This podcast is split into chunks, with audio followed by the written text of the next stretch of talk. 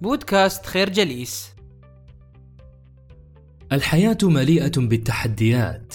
لهذا قليلون منا من يستطيعون مواصلة الطريق بنفس واحد وإيقاع متشابه. هذا ليس عيبا فيها بل هو من صميم طبيعتها. فلا شيء يمكن تصوره خارج إيقاع الألم والحزن. المشكلة أننا نخطئ في فهم هذه الطبيعة ونستمر في الخطأ دون أن تكون لنا القدرة على المراجعة الذاتية.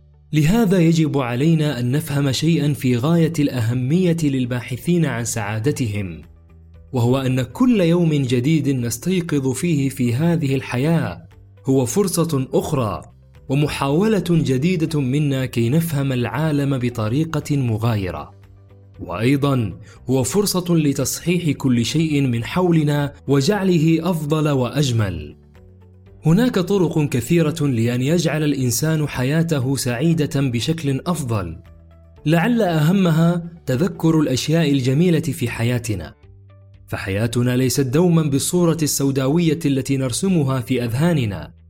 فكما تمر علينا أشياء تعيسة فقد تمر علينا أشياء مفرحة أيضا.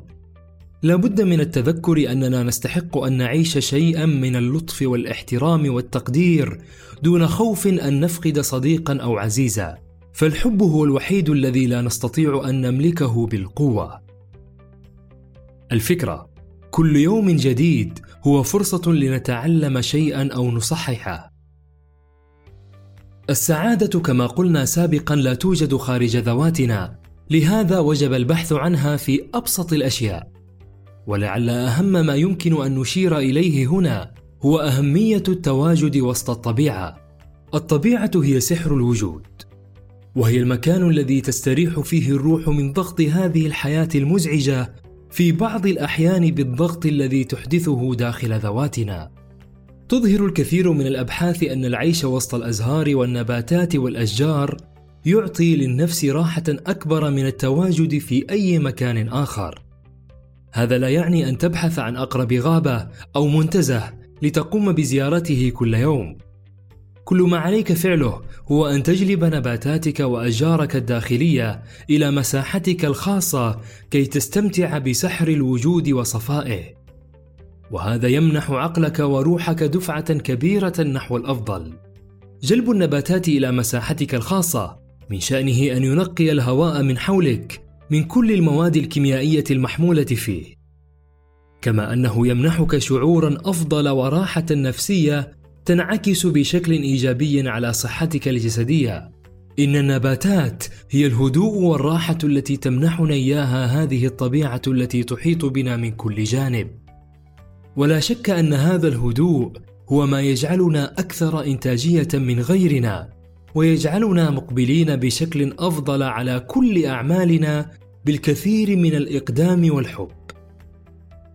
الفكرة جلب النباتات إلى مساحاتنا الخاصة يجعلنا أكثر هدوءا وإنتاجية. تتعدد النظرات في مسألة السعادة بين شخص وآخر وبين جماعة وأخرى لكن ما من شك على أن كل نظرة تحمل الكثير من المغالطات إذا ما استبعدت الذات الإنسانية ومسؤوليتها على خلق سعادتها. فالسعادة تأتي من الداخل ومن يبحث عنها خارجها كمن يبحث عن السراب. لكن ما معنى أن تكون سعيدا مع نفسك؟ لابد أن نشير هنا إلى أن السعادة مع الذات هي أن تكون لطيفا معها ولو في أصعب الأحوال وأقسى المواقف. ولكي تكون لطيفا لابد أيضا من الانتباه إلى عدم نقدها وجلدها ومقارنتها بآخرين من نفس طينتها. توقف عن اللوم والنقد اللاذع وتسامح مع نفسك لأنها هي أغلى ما تملك. وهذا يعني في نهاية المطاف أن تصبح لديك القدرة على التعايش مع أخطائك وتقبل ذاتك كما هي لا كما يريدها الآخرون. حبك لنفسك هو أيضا أن تتعلم أن تحب شراكتك الخاصة وأن تحب وحدتك باعتبارها مساحة للقاء مع ذاتك والاستماع إليها والهمس والبوح لها بأصدق تفاصيل حياتك. فالوحدة هي اللحظة التي يحتضن فيها المرء ذاته وحقيقته ورحلته في هذه الحياة. إنها المناجاة الوحيدة التي تقلبك من خالق هذا الكون ومبدعه. الفكرة سر السعادة هو أن تحتضن ذاتك وتعيد العلاقة معها من جديد. كثيرون منا يريدون إقامة علاقات جيدة مع أشخاص آخرين بعيدين عنهم كل البعد في حين أنهم قد أخفقوا في إنتاج وخلق علاقة مستقرة مع ذواتهم.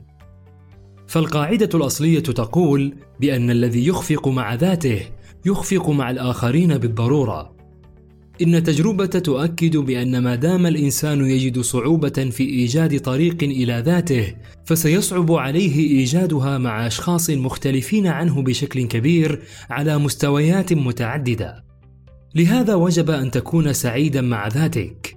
أي يجب أن تحضن تجربتك الخاصة وإلا ستعاود أخطاءك وتجاربك الفاشلة في مشهد متكرر من الحزن والمأساة.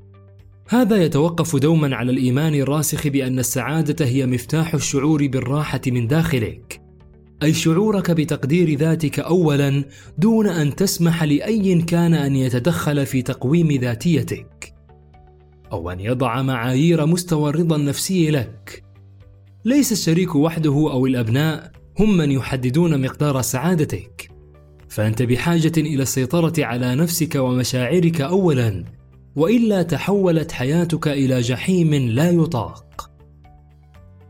الفكرة الحياة القابلة للعيش هي قبول معاييرك لا معايير الآخرين. نشكركم على حسن استماعكم. تابعونا على مواقع التواصل الاجتماعي لخير جليس. كما يسرنا الاستماع لآرائكم واقتراحاتكم. ونسعد باشتراككم في البودكاست.